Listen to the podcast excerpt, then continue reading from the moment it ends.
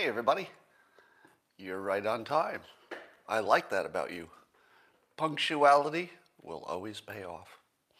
In fact, if you're there on time, you're five minutes late. Yeah, that's right.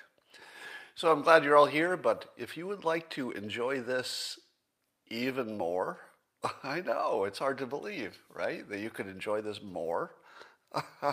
it's a big claim, but let me back it up by saying that if you were prepared with your cup or mug or glass or tankard, chalice or stein, decanter, jug or flask, a vessel of any kind, if you filled it with your favorite liquid, have I ever mentioned I like coffee?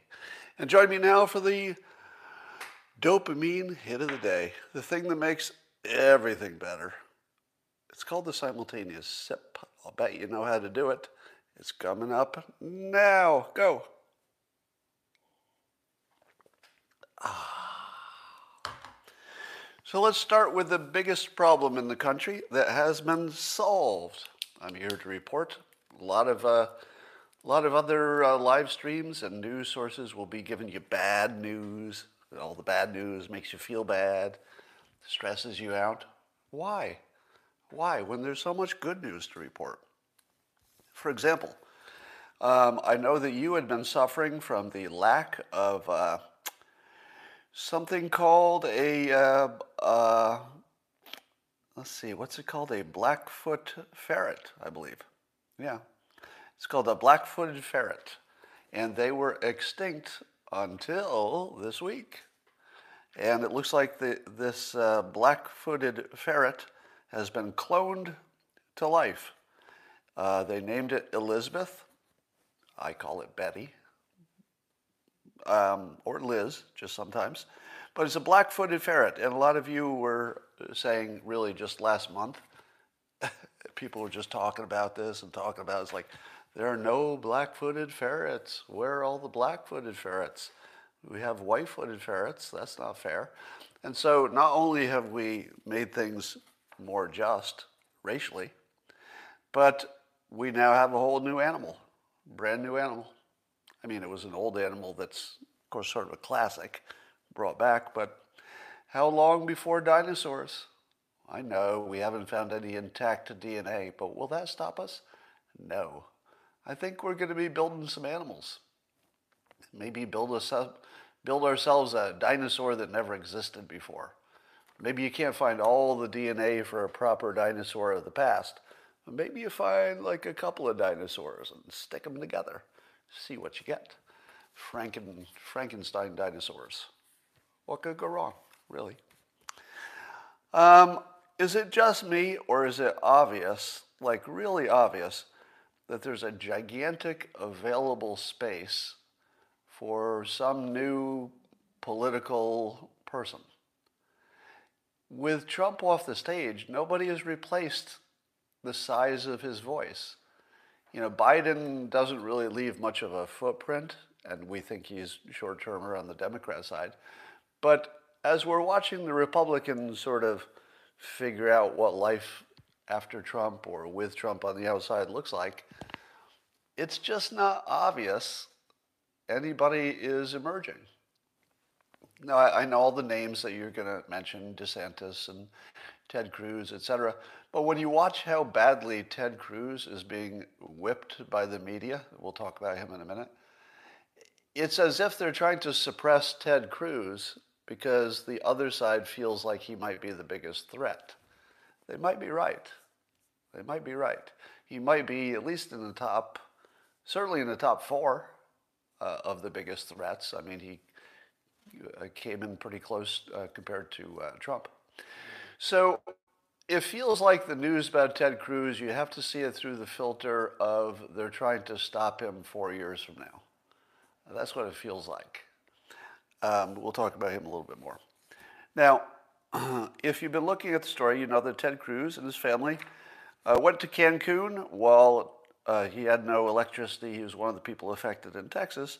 And people said, Hey, Ted Cruz, how can you leave the country to a warmth when, when your constituents have to stay here freezing, get back here and be a leader.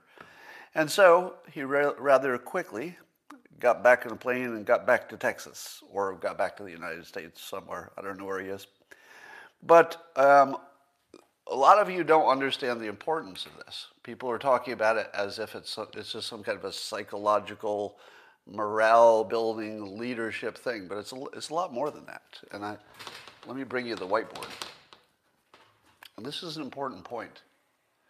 There's no way you're going to get to the other end of this crisis in Texas unless Ted Cruz has enough pain. So when he went to Cancun and he got all warm, things just went to hell. But now, as soon as he's back in the country, suffering a little bit, we hope he doesn't have heat, and I hope they didn't give him a jacket. Because if he has a jacket, that's just going to postpone the solution because he, you know, he'll feel okay with at least the jacket on. So you got to get rid of his jacket, you got to get rid of his warmth, and the more pain that we can inflict on Ted Cruz, the warmer it will get in Texas. Now that's not obvious to you. You're thinking it's about psychology and morale, but no. The forecast actually is that by tomorrow, temperatures are going to start uh, changing. It might be, you know, at least in Houston, the, the cold snap is looking like it's going to is going to drop. And I think that has everything to do with bringing Ted Cruz back, uh, not just the fact that he's back. I'm talking about the fact that he's back and tweeting American based tweets. Did you see any of his uh, Cancun based tweets? It was like they, they were just, they fell apart. He would send them and they would just, it was like they would evaporate in the air.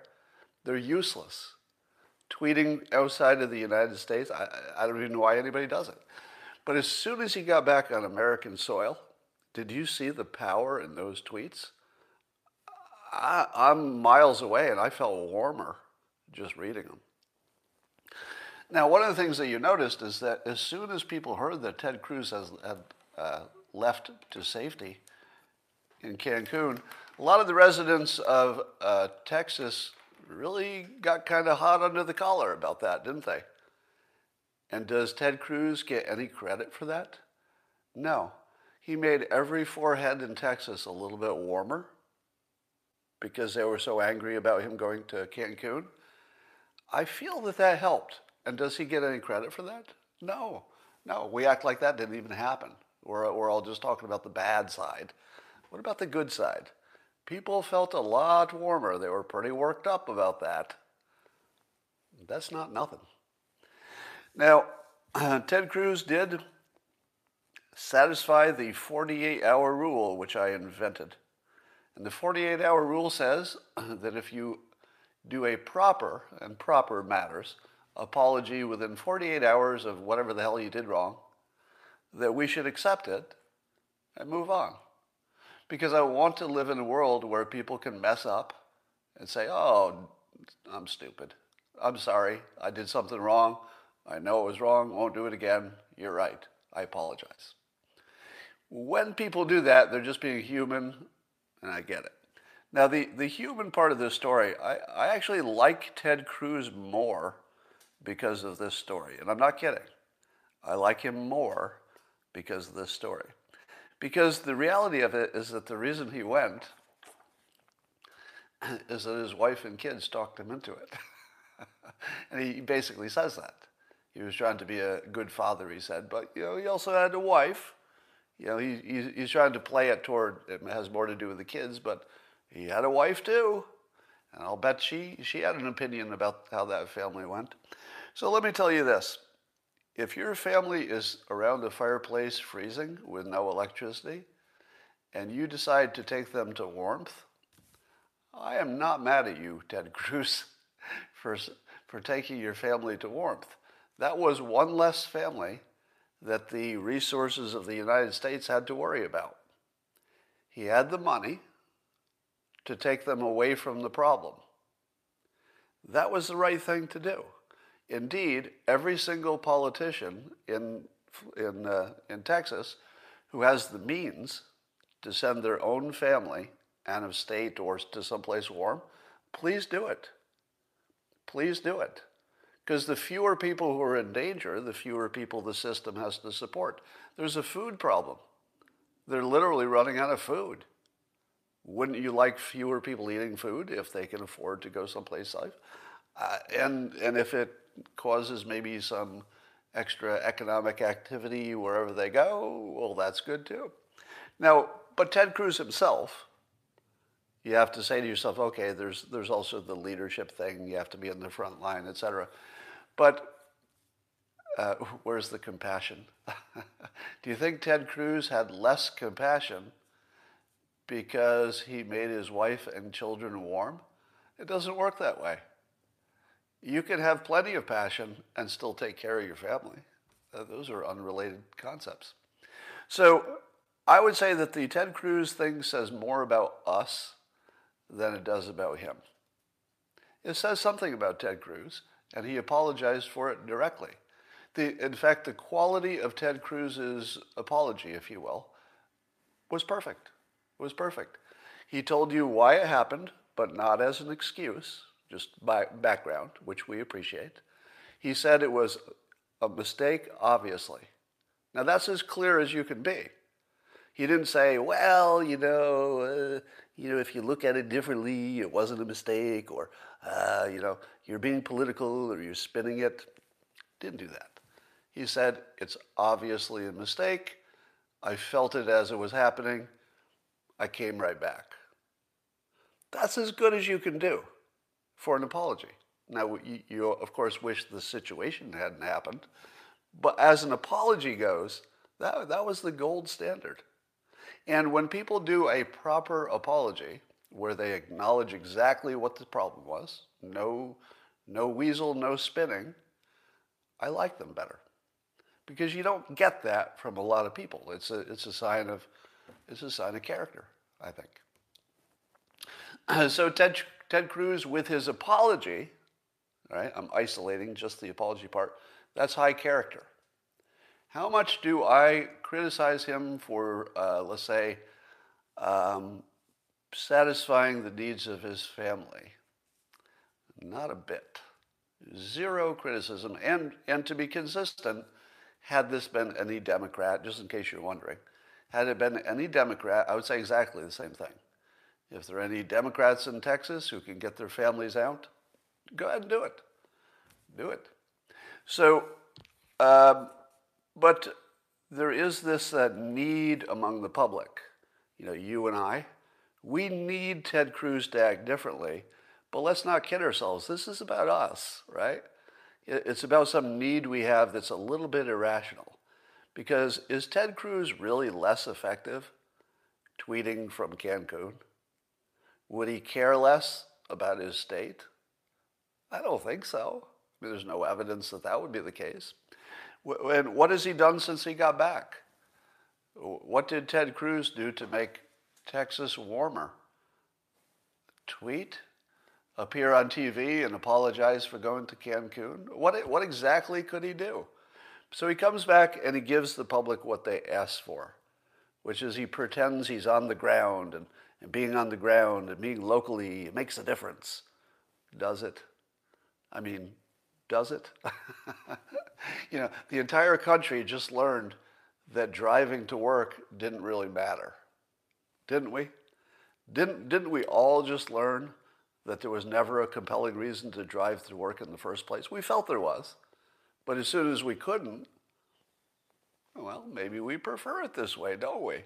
Suddenly, driving to work isn't even that important. But Ted Cruz driving to work and being, you know, physically there, that's still important. It's not.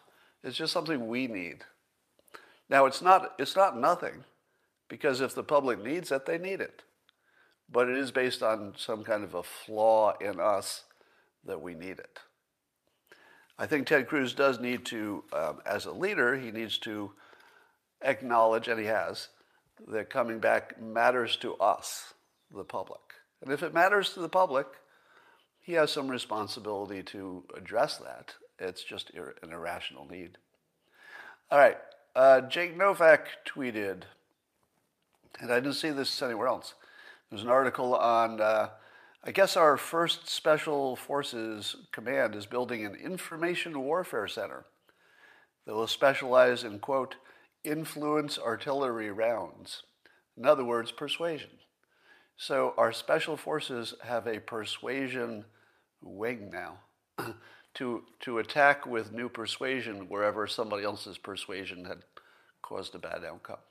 Now, militarizing persuasion, it had to happen. I mean, it's the obvious thing that had to happen. But just think about how powerful the, uh, let's say, the, the system of persuasion has become. Because persuasion as a skill has existed for decades. We, haven't really learned that much in the last you know, 10 or 20 years about how to persuade.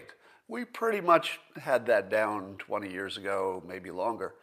But what's different is our ability to instantly communicate anything to anywhere, anyone, anywhere. So once you can instantly communicate that influence, it becomes weaponized pretty quickly. So the government is creating a basically a brainwashing um, group. Now, of course, it's under our national defense umbrella, so we assume it's defensive and used for our benefit. But what happens to the skills these people develop? What happens to all the people that we're using in our military to protect us when they learn all these skills about how to overthrow governments and change the news and, and brainwash people? What do they do after they leave these jobs? Uh, what, what is their civilian job after they leave with these skills? It's a problem. It's a problem. so this is not free, meaning there's a risk to doing this, but we probably do need to do this. I would imagine this is actually a smart thing to do to have a, a weaponized military group to deal with this kind of stuff, uh, persuasion. Let's talk about white supremacy because it seems to be the, uh, the monster under everybody's bed if they're a, a Democrat anyway. Now, I've said this before, but I feel like it needs to be said again, which is that what white supremacy used to be, say when I was a kid, was the belief that uh, white people were better than other people. But I believe that is extinct as a belief. Now, that's not to say there aren't, you know, a pocket of people who believe anything. So it's extinct in the same way that the flat Earth uh, idea is extinct. Yes, there are flat earthers. so I'm not going to say, you know, 100% of anything is ever true. It's just hardly ever true that 100% of something is true. But I've, I've never met one. I mean, I've never even seen one talking about it on TV in the old way. The old way was that there was actually some kind of genetic superiority. I, I don't even see white supremacists saying that. The people would even call themselves uh, racists. I don't even see them saying that. And why not? Because they used to. And the, the obvious reason is that observation doesn't agree with that opinion. You just have to wake up and turn on the TV. Oh, wait a minute uh, Obama was the president of the United States? Wait a minute. Michael Jordan was the best basketball player? Wait a minute. Kanye West can do just about anything? Wait a minute. Uh, Oprah is the best, probably, who's ever done what Oprah does. So you can't really, you can't really live and interact in the world and hold that belief that somehow white people have this superiority like in the old days people used to think. It's just so obviously not true. Now, here's the dumbest part about white supremacy, which is, um, well, there's a flip side to it too. The dumbest part about white supremacy as a belief, let's say you are the white supremacist. Now, I'm not talking about people talking about it. I'm talking about this alleged person who's the white supremacist why would you take credit for the work of other people? So, so suppose you're saying, hey, white people invented, you know, all the good stuff. Or you're saying, hey, white people accomplished this or built this or build economies or constitutions or whatever. And let's say that's true. If you were to just look at the, you know, do a checklist and say, all right, who, who built the computers? Okay, more white people than other people who you know made the smartphones. Well, well, by the time you got to smartphones, companies like Apple had lots of lots of people of all kinds of types working on it. But let's say you could make the argument that more historically, less less in current times, but more historically, that a lot of white people accomplished a bunch of stuff. What's that got to do with you? They're not you. Odds are you're not even related. How in the world do you specifically take credit for what? Edison or Tesla? You know, Tesla, the inventor. How do you take credit for that? They're not you. it doesn't make any sense. And likewise, how does black history make sense? How does that make sense? Because if you're black and you learn that somebody black invented something, did something, it's good to remind us, you know, that everybody can accomplish stuff. But those people who are black and accomplish things, they're not you. Why do you get credit for that? The same way that I don't get credit for Edison. Why, do you, why does somebody else get credit for George Washington Carver? It's just other people doing stuff. It makes no sense that somehow that has something to do with me. It just doesn't. So, you know, we've drifted more into a situation where I think the way white supremacy is used in 2021 is that it's, um, let's say, a, a, system has developed primarily through the influence of white people over, over time, which is optimized for white people. Now, that argument isn't bad. That's not a bad argument, right? Wouldn't you say that the United States, I, I know, you know, you have your issues with wokeness and blah, blah, blah, and cancellation, and those are real things. But wouldn't you say that's a reasonably true statement that the United States, not, and not necessarily by intentional design, but it sort of evolved into a place that was optimized for white people? I don't think it was necessarily intentional, but it just sort of worked out that way. Now, not optimized for every white person, right?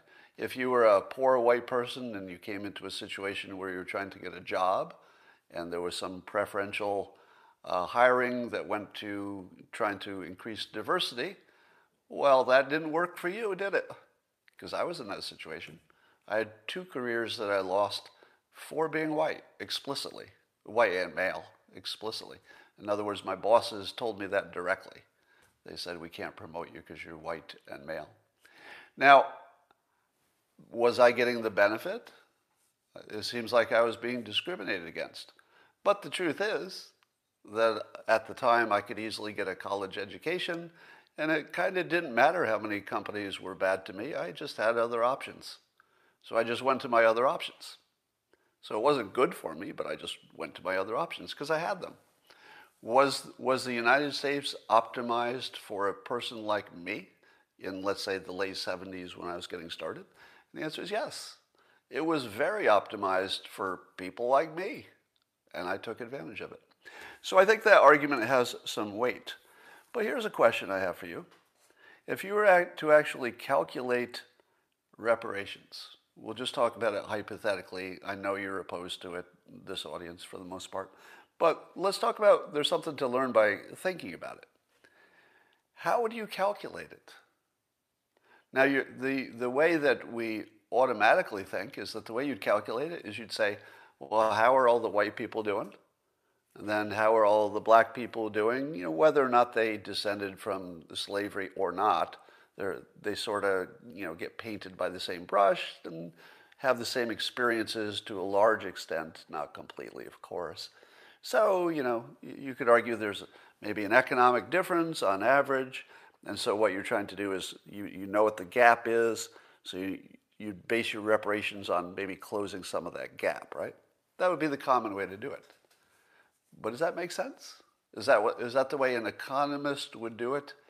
Let's say the economist had no racial bias. That's not a possibility, right? There's no such person. But imagine there were. And the economist was doing nothing except a calculation. What would be the calculation? Well, I think they'd go like this. They'd say, uh, you're a black person living in America, and if slavery had never happened, you would be a black person living in Africa. What is the average uh, income in Africa? You know, normalized by you know different dollar stuff, uh, etc.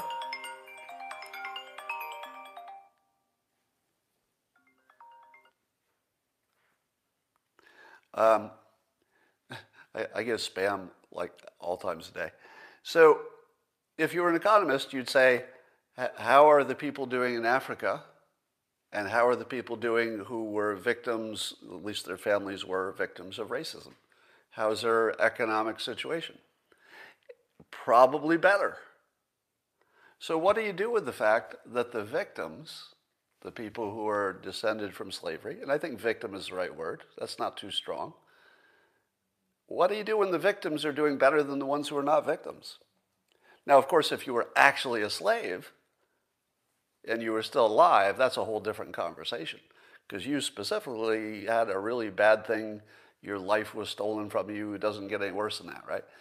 But if you're descended a few generations down, and you compared where you are today as a person working in the United States compared to what you would have been if your family had stayed in Africa, which one's the better deal? I actually don't know. I mean, maybe you'd have to adjust it for various cultural expectations or whatever, but how would you calculate that? Now, here's the other thing that makes it even more iffy. What is more important, money or happiness? Go. What is more important? What, what, do, we, what do we put in the Constitution? Uh, does the Constitution of the United States say you have a right to make money? Well, it doesn't restrict that right, so you do, of course, have that right. But the Constitution is sort of silent on money, isn't it? It's happiness. The Constitution directly calls out happiness and freedom by happiness. Right? So if you're going to pay reparations, should you pay reparations until the monetary situation is you know, closer to being equal? Or, since money is not your top priority in life, not anybody's, happiness is. Should you not create a situation where your happiness gets to the same level? What do you think is the general happiness level of black people in America compared to white people in America? Go. In the comments, without looking it up, don't cheat. I know you can Google this instantly, but without any cheating, what do you think? Is the average black person and the average white person in America about the same level of happiness? Or is there a difference? Go. What do you think without looking it up? People are saying the same. Same, same, same, same. I'm looking at. Now, why would you think that? How could it possibly be the same? Um, I only got one no. Somebody says uh, black happiness would be lower. Um, somebody says black people are more upset on average. I don't think you can make that claim. That, that feels a little bit racist, a little bit racist. You know, even if it's right, I, I don't know if it's accurate, but even if it's accurate, it's a little bit racist. All right. Um, and by the way, uh, it's my belief that 100% of humans are biased by design. You know, your brain is a pattern recognition machine. It doesn't turn off. And you're not good at recognizing patterns. We see false patterns all the time and we think they're real. I mean, it's, it's a continuous thing. So you can't really turn off the fact that every now and then you, you think or say something that somebody else is, thinks is a little racist. That's not a thing. And we should stop pretending like we can do it. It's just not a thing. People can't turn that off. You can deal with it with your better, you know, your better moral and ethical fiber. You can, you know, you can overcome it. You can become a better person, but you can't turn it off. That's not a thing. Um, so the answer is that, uh, uh, at least in the last you know, internet search of some survey I saw, that the black and white happiness is similar. But here's the weird part black happiness used to be higher. It used to be higher than white happiness not too many you know, decades ago. Um, what's up with that? what's up with that? And, and what, if, what if that had persisted? What if you did a survey today this is not the case, I understand. But what if you found out that black people were a little bit happier than white people on average? What the hell do you do with that? Given that happiness is literally our highest goal. I don't know. But at the moment, it's equal, but black happiness has fallen. Is there a reason to believe it will continue falling? I think so. Because whatever caused it to fall in the first place, I doubt it changed. Did it? I mean, what made it fall in the first place? I don't know. I would imagine that social media isn't helping, is it? Do you think social media is making black people happier? I doubt it. I doubt it. I don't know if it's making anybody happier. Why would it make them happier and not everybody else? It Doesn't make sense. So I would definitely like to know what it is that's lowering the average happiness of African Americans, but it does coincide with smartphones. It does coincide with you know social media's rise. Coincidence? Maybe maybe uh, the best form of reparations is to get rid of social media. Because if social media is what caused the higher black happiness to reduce to the level of white happiness, maybe the social media platforms are part of that. I mean, not intentionally, obviously. So, uh, did it fall or did white happiness rise? According to what I saw with low credibility, white happiness has stayed about the same for a long time, and black happiness had been higher but, but was reduced.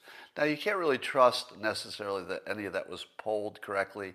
You can't trust that the question was asked correctly so it didn't have a, a cultural bias. So you can't really be sure that's true. But what I can be sure of is that there's no evidence that white people are happier than black people on average, right? We can be sure we don't know there's a difference. We can't be sure we know it's the same. All right.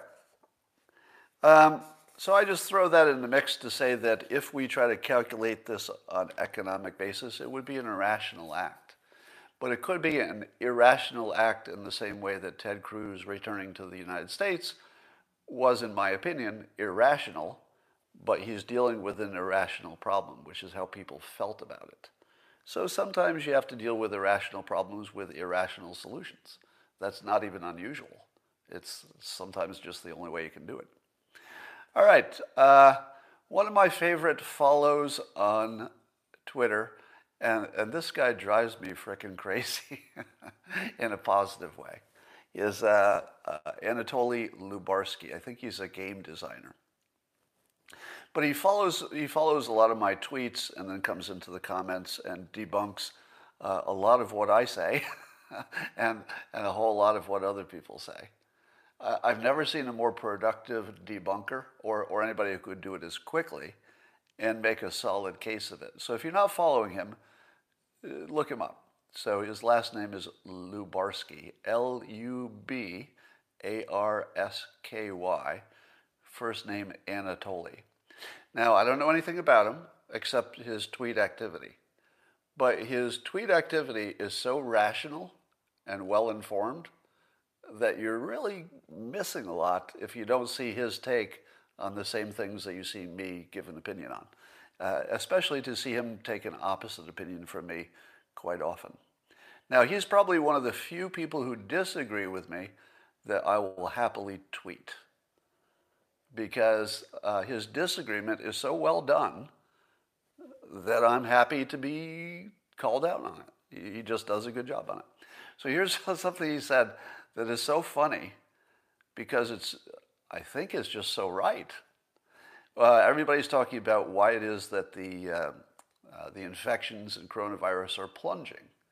Because shouldn't, December, shouldn't February be a bad month? Seasonality, blah, blah, right? February should be a bad month if the cold has anything to do with anything, or seasonality has anything to do with anything, this should be our worst month. But in fact, the, the infection is plunging everywhere. How do you explain that?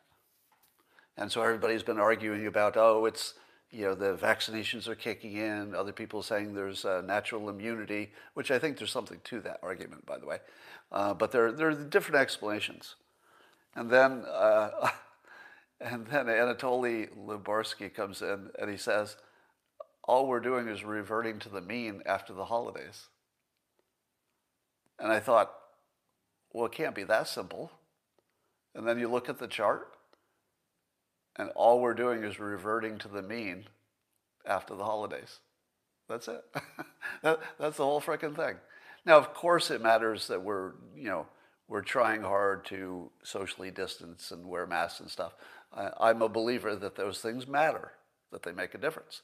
But we were doing that before the holidays, and it was keeping us at a certain level of infection. Then the holidays came in, and it was this huge thing, which we said was seasonal. But was it seasonal? Maybe it was only seasonal because the holidays are clumped in one season, you know, the big ones, where you travel to your family. so uh, th- just think about this that all of these explanations you heard, it's like, wait, maybe they're secretly using hydroxychloroquine and it really works. Think about all the explanations you've heard for the unexplained drop in ex- infections, completely unexplained. And then Anatoly says, no, it's just reverting to the mean because the thing that caused the spike went away. And I read that and I thought, uh, I think that's the right answer. I don't know that this is a mystery at all, is it? Is there any mystery here? It literally just returned to the mean. That's it. now I, am seeing somebody say "wow" in the in the comments. Are you having the same feeling that I I had when I first read this, which is not only is it right, but it's obvious. But it wasn't obvious until I read his tweet. What the hell is wrong with me? How hypnotized have I been that something this obvious wasn't obvious to me? I mean, I've looked at those graphs over and over again, and you can very clearly see here's the baseline, here's the spike, and then it's going back to the baseline. Now, uh, of course, there are lots of other things happening. We're getting better with therapeutics, and some people say there's something about the testing that's changed, and maybe it's Biden is in office, so they're looking at it differently. I don't know. I don't know. It just looks like nothing happened, except that we stopped going on holidays where we mingled with each other. Let me ask you this. Suppose you said, uh, hey, United States, here's the deal. For three weeks, you can only physically interact with people that you have interacted with already in the past one week. And just say that that's the rule. You can interact with everybody you've interacted with in the past week, but for the next three weeks, nobody else. Nobody else goes inside your house. You never go into a room in which there's even one person in that room that you have not already been with in the past week. How hard would that be? Well, I don't really meet many new people during a pandemic, do you? That would be really easy for me. I would just make a list of the people I've seen in the last week. I'd be like, well, that's pretty easy. Now, I would still let a plumber in my house. I just make sure I'm not standing in the same place, right? You know, I would still maybe, you know, have somebody deliver DoorDash or something. But somebody says, Stop it. Stop what? Stop what?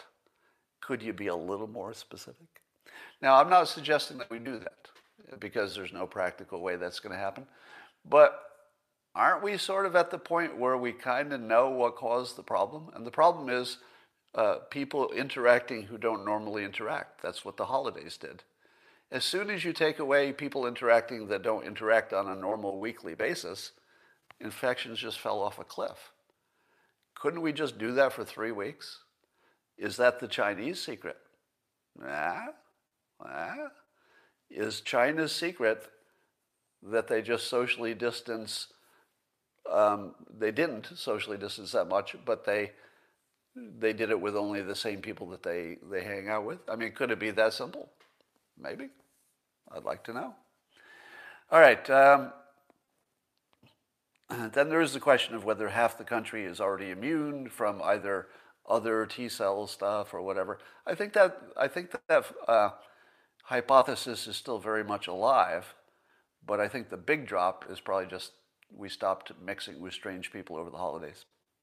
Here's a question for you: um, How does Facebook still make money? There's something going on here, isn't there?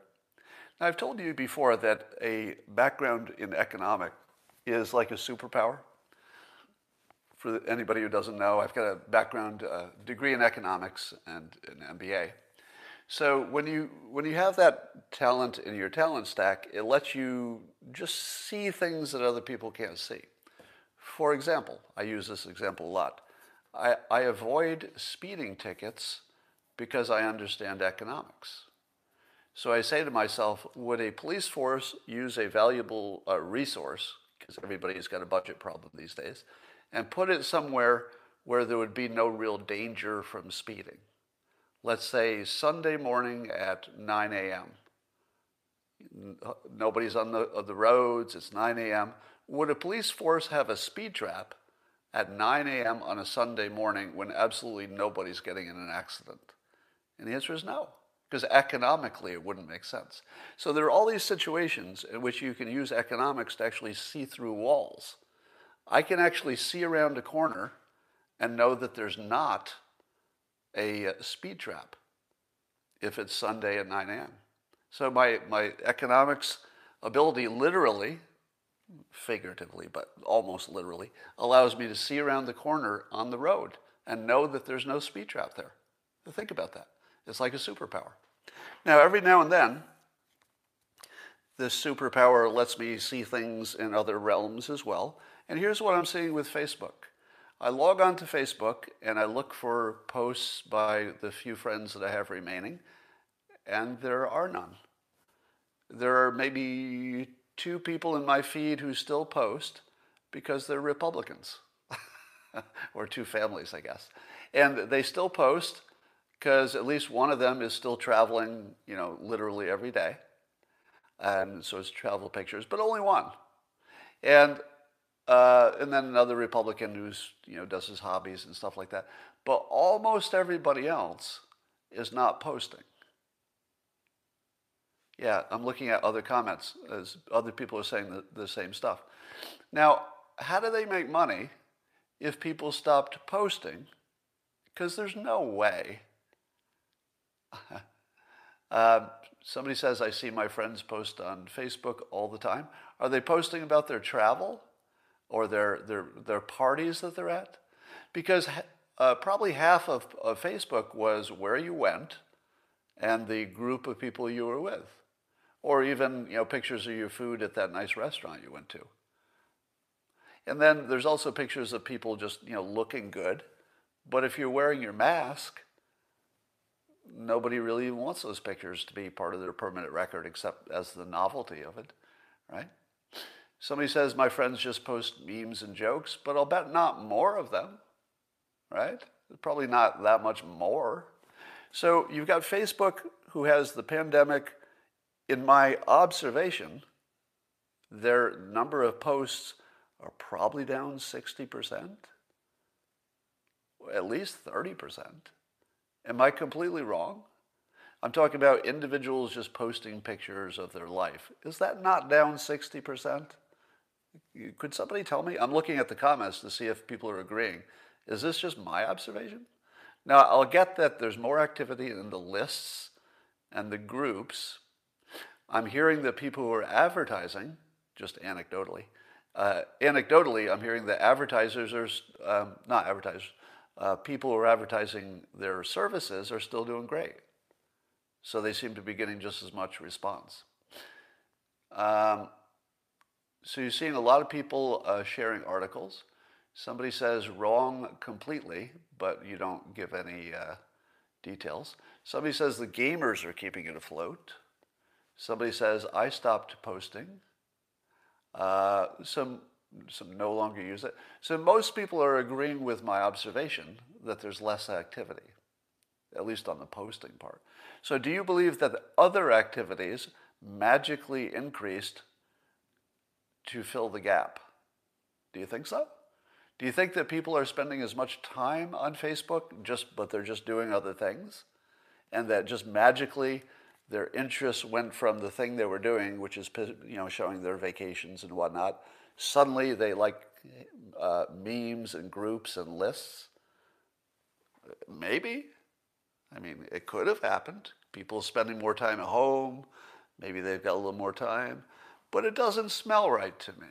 All right, here's the other thing to add to this they don't have um, election campaign ads because the election's over. That had to be a huge source of revenue, right? And it just stopped, at least until the next election. At the same time, uh, I, have seen some uh, allegations that Facebook, now I don't know if this is true, it's just allegations, that Facebook had uh, been aware that its statistics it was giving to advertisers were inflated. I don't know if that's true. It's just an allegation that's in the news uh, this week. Now, let me ask you this. Let's say you work for Facebook and you sell ads. It's your job to sell ads. Do you go to the advertisers and you say, uh, here are our statistics from the, the last week, and you can see the traffic is way down. Uh, so the amount we'll charge you for your ad will be based on this traffic being way down. So we're going to have to give you a big discount. Do you think that it goes that way? Is that, is that how salespeople work? Let me explain how a salesperson works. They work for commissions, usually. I don't know if that's the case in Facebook, but in any case, everybody wants to do a good job. And the salesperson says this they say, Look at my traffic for 2020, which might have been high. Um, and we'll base your advertising fee based on the traffic from that last year because that's the full the full year we have. We're not going to base it on the last month because you know it was an unusual month and blah blah blah blah blah. Don't you think that advertisers are overpaying? I feel like they might be.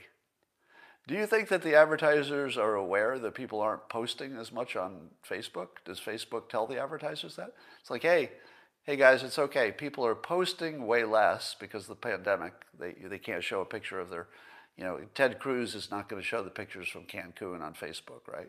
And then you can extend that to other people who also don't want to do that. Now, when, when I had my delayed um, honeymoon recently, went to Bora Bora, we did post some pictures, but I didn't feel comfortable about it. Let me tell you, I didn't feel comfortable about it. We were trying to preserve some sense of normalness, but maybe it was inappropriate.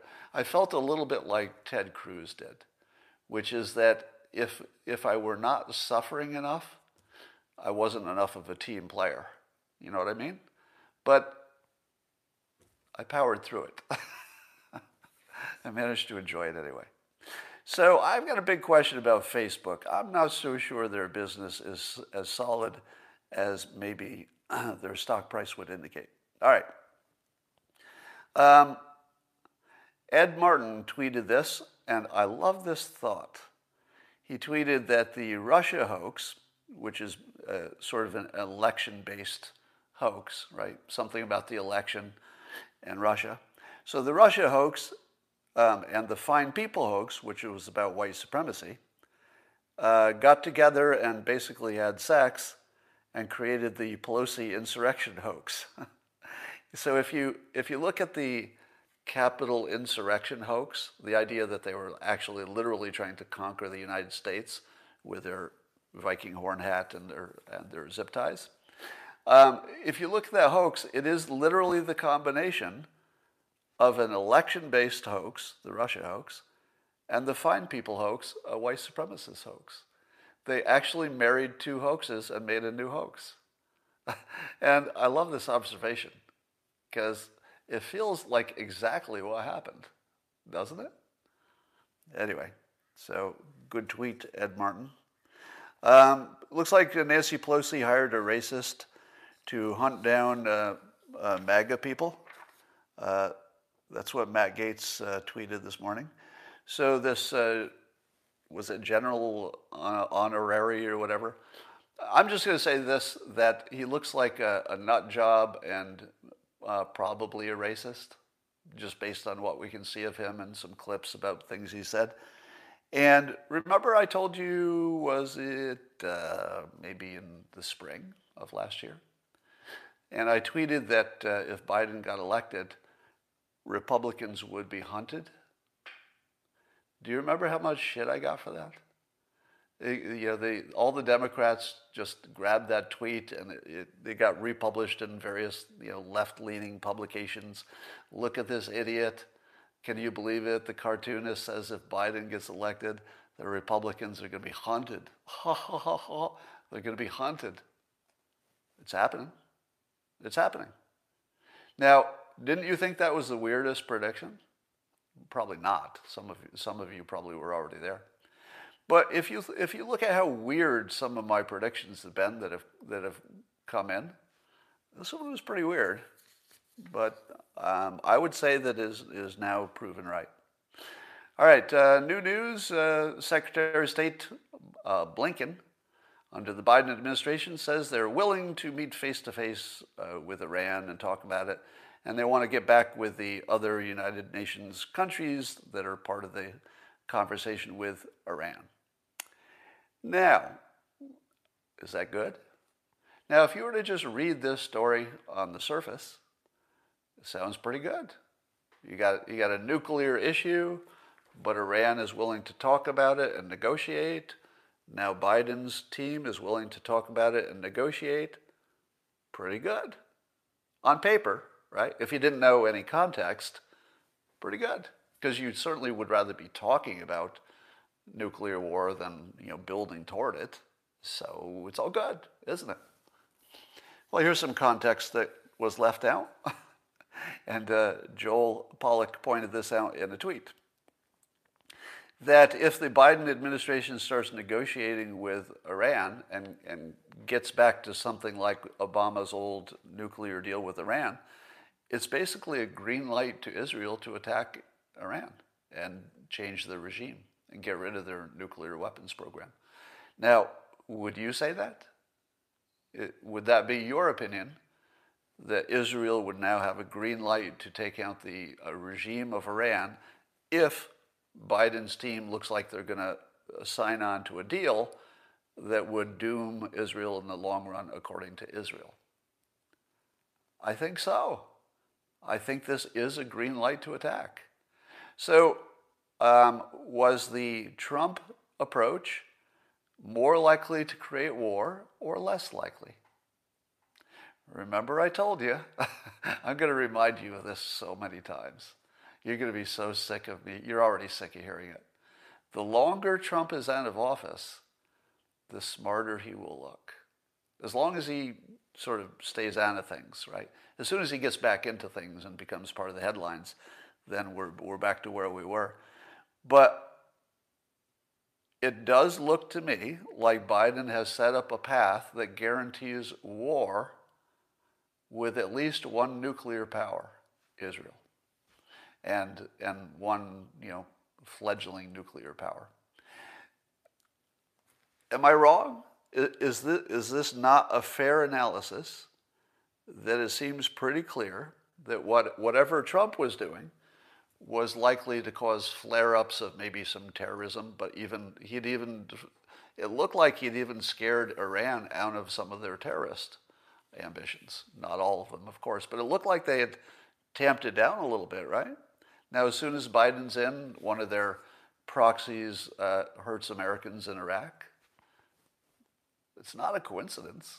It looks like Biden has just created a clear path to a major war. Are you surprised? Well, a lot of people said that Biden was part of the war party, you know, associated with the industrial military complex, and various people who like war because it's profitable. So uh, Trump looks like the smart one. Trump looks like the smart one on this topic, period. He looks like the smart one. And I don't know that that's going to change. There's a new book alleging that uh, or is it Ghislaine? I never know. Maxwell uh, appeared appeared to admit, appeared being a key word here, appeared to admit that Jeffrey Epstein was taping uh, Donald Trump and the Clintons visiting, I guess, Epstein's Island and whatever. During a 26 meeting with, uh, so this alleged admission um, happened with a 2016 meeting with former CBS producer Ira Rosen, who writes this in his new book. All right, so here's what we know. Uh, and then apparently Ghislaine said that she didn't want to admit where the Trump tapes were because then people would ask for the Clinton tapes. And she wanted Clinton to win. All right? So that's what's reported. And this, the source of this is a book with no tapes or no text messages, just somebody who said he heard it. Now, what level of credibility do you put on a story that's in a book? And the most interesting thing in the book is this story, which is what sells the book. What credibility would he put on that? Zero. Yeah, exactly zero. Now, that doesn't mean it's not true. And I'll say this every time I use the word credibility. Credibility just says how you should treat it. It doesn't say whether it's true or false. But the credibility is zero. There's no, none, no credibility. If you give this any attention, you're a sucker. Because this is a pure sucker play right here. There's, there's, now, what do you think are, now, aside from the fact that there's no credibility because of the source it's coming from, yeah, an author selling a book with no, no documentation to support it, right? Um, but could it be true? Well, anything could be true, but I feel like we would know it by now. So I imagine that whatever happened was probably he heard it wrong or remembered it wrong or she answered unclearly. It was probably something like that. But all right, um, here's a question: Why are Cal- why is California and Flor- doing about the same as Florida when the way that they're handling the uh, coronavirus is completely different? So uh, California had uh, strict lockdowns. Florida was more permissive with opening schools and business. But the curve looks about the same. How do you explain it? Well, let's go back to my previous note. Uh, Anatoly will explain it by the only thing that mattered was that it's not Christmas anymore. Maybe that's it. Maybe none of the other stuff makes much of a difference. Maybe.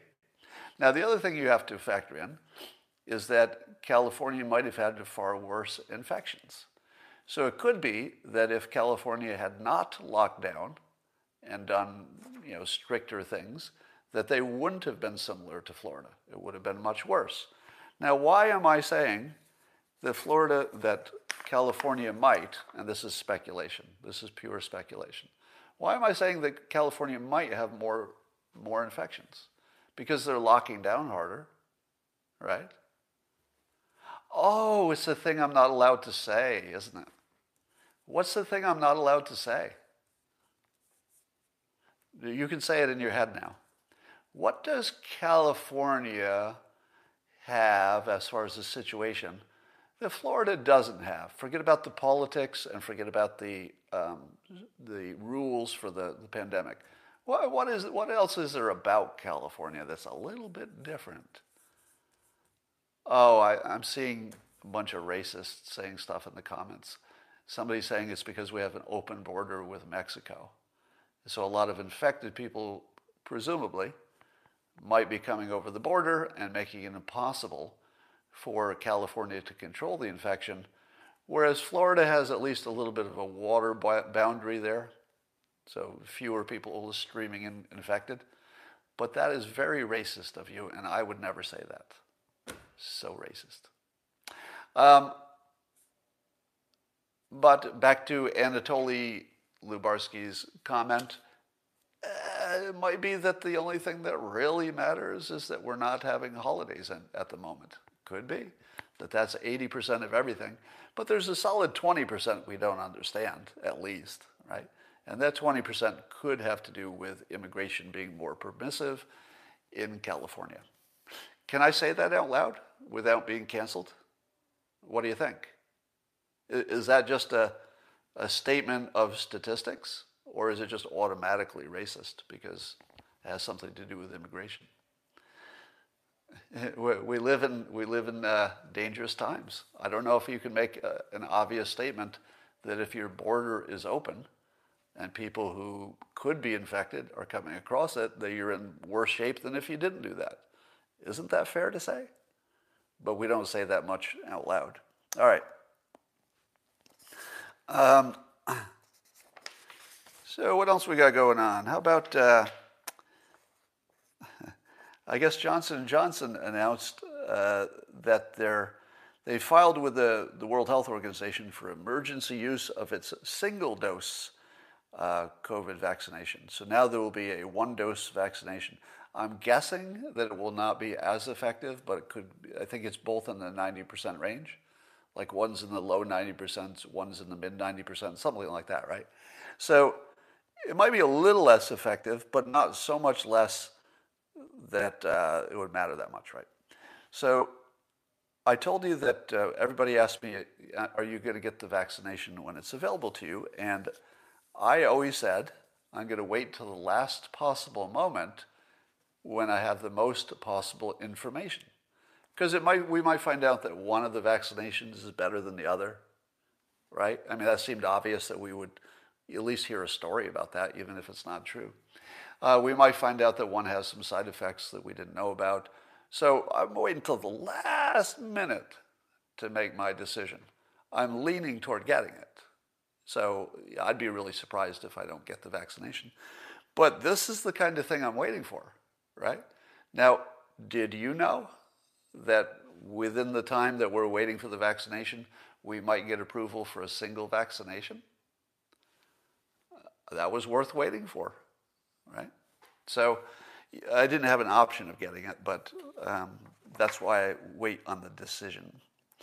All right, uh, so I would be far more likely to favor the single shot than the double shot. Um, here's the good news. We, uh, NASA just put a helicopter on Mars. You know, I, I tweeted and live streamed on this, but I, I just can't stop being happy about this. NASA put a helicopter on, car, on Mars. And it's a, I guess it's a little uh, helicopter that's built for their uh, atmosphere. How do you build a flying device for another world? I mean, how incredibly awesome is this? And if you understand the number of technical challenges that all had to be solved just right and nothing could go wrong, I mean, everything had to work just right to get this thing to land safely in one of the most hardest places to land. This is a big deal. and I've said this before, but I, I, can't, again, I can't say this enough. Whoever controls space will control everything. Because if you control space, you've got a good chance of controlling the planet, because whoever has the high ground controls the planet. There's probably more wealth ultimately in space ultimately, not right away. Um, whoever gets up there is going to own the United States. Now, how big is it that uh, I think we're the first, the United States, to put a flying, a flying object on Mars? because you don't control Mars unless you control the sky on Mars. And we put the first flying device on Mars we are the closest, so far, to controlling the sky militarily on Mars. You don't think that matters, do you? It's going to matter a lot. now, it might not matter to you, but it's going to matter to your grandkids because whoever controls the sky and you know, the air in Mars controls Mars. And whoever controls Mars has a base in space that would be unparalleled. The moon might even be better, but Mars is pretty important for controlling space, right? So militarily, it's gigantic. Um, how it makes us feel as a country is gigantic. Is this a Trump accomplishment or a Biden accomplishment? Well, I think it got, you know, it probably has been started even before Trump, I would imagine. So I'm not sure you can give people credit. But at least Trump must have funded it. At the very least, he funded it, right? So uh, this is the sort of thing that I think Trump has the smart strategic advantage. If Biden is not uh, working on nuclear power really hard and working on conquering space really hard and making sure that we have flying technology in space, flying technology, both for the outer space part but also on planet. If those aren't highest priorities for the future, Biden isn't getting it right. I think Trump understood that. Don't you? Yeah, and I think Elon Musk, of course, understands it. So, yeah, and Trump did Space Force, right. Space Force was not just because it's going to look good on his resume. Space Force is because he understood power. If there's one thing that Trump understands that nobody should be arguing about, he gets power, right? He knows how power works, all of the, all of the ins and outs of power. And he looked at space and said, uh oh, if somebody else has that power someday, space, we're doomed. We have to have that power. And so he went out and, and created the seeds, and we're seeing it start to come to fruition of that power. I, I think Trump is, is beyond smart president. He's visionary, if you look at Space Force as an example. So he'll not, I don't know if he'll ever get enough credit for that, but he should. Um, and the other good thing I told, uh, I was saying on a live stream yesterday, I did a little impromptu walk in my neighborhood, if you saw that. And I noticed uh, yesterday for the first time that one of the facilities near me, there's a big fairgrounds facility not too far, and they put up uh, giant tents and uh, they built a vaccination center. Now, of course, there have been vaccination centers for some time in other places. And we know that the vaccinations have been rolling out, of course. But I have to tell you that when you see a giant uh, human made vaccination center pop up in your town, it'll change you. It doesn't feel the same as just knowing it's happening. I actually cried when I saw it. Because this was the point where the humans go on offense, right? Defense is putting on your mask and socially distancing and closing your schools. That's just defense. I don't really want to be in the military that only plays defense. I want to fucking win. And winning requires offense. Now, of course, I'm speaking just figuratively, but vaccinations look like offense to me. That doesn't look like defense. And the, the, the psychological morale uh, thing that that did to me, watching, watching my town go on offense for the first time. So maybe your towns have been on offense for a while if you got it first, but my town just went on offense. I'm very, very happy about that. It happened about the same time that my country put a helicopter on Mars. Who put the helicopter on Mars? Was it the politicians? Well, they helped. But it was the engineers. American engineers, and they did work with people born in other countries, etc. So, um, you know, di- different uh, uh, national origins were involved in the, the landing. But let's say mostly American engineers just saved our bacon in the future. Or they're on, they're on a path to doing it, meaning giving us some military uh, assets in space. At the same time, our scientists built these vaccinations in record time. Politicians helped right? The politicians did their job on, on both cases. But we're watching our best scientists and our best engineers re engineer our whole frickin' civilization right in front of you. We watched our engineers say, wait a minute, you can't commute? Well, we got this other technology. Now, a lot of those engineers were in China, I suppose, the Zoom people. But the point is that engineers and scientists uh, are really pretty big heroes. I, I, mean, not to take away from the frontline responders who are in a category of their own, uh, hero wise, but I don't think we give enough credit to the engineers and the scientists. You know, we complain about the science all day long, But usually we're complaining about what journalists told us about science or what politicians told us about science. We're not really complaining about science because we don't have access to it directly, but they're doing some stuff. I'll tell you, that stuff we can't see directly. The science, they're doing some stuff. Just put a helicopter on Mars if I haven't mentioned that before. So, um, is the golden age here? Might be. what do we have in front of us? Probably peace in the Middle East. There might be a war with Iran before we get there, but it will be short if it happens. Probably space colonization is entering its golden age. Probably the way we uh, manage future pandemics is forever changed, taking that risk, which was a gigantic risk, and probably figuring out how to put that back into a smaller box. Um, so it's easy to get caught up on, you know, who got canceled and what's in the headlines and who's arguing with who and our country is divided and stuff. But we're working on nuclear fusion, space exploration, you know, vaccines like we've never seen. I think education will be, I think there are now, uh, uh, Corey DeAngelis is, does the best reporting on this about uh, school choice.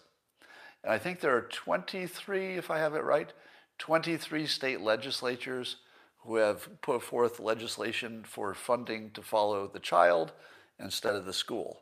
The effect of that is if your child decides to go to a non public school, that the funding would follow the child and help fund the, the other entity.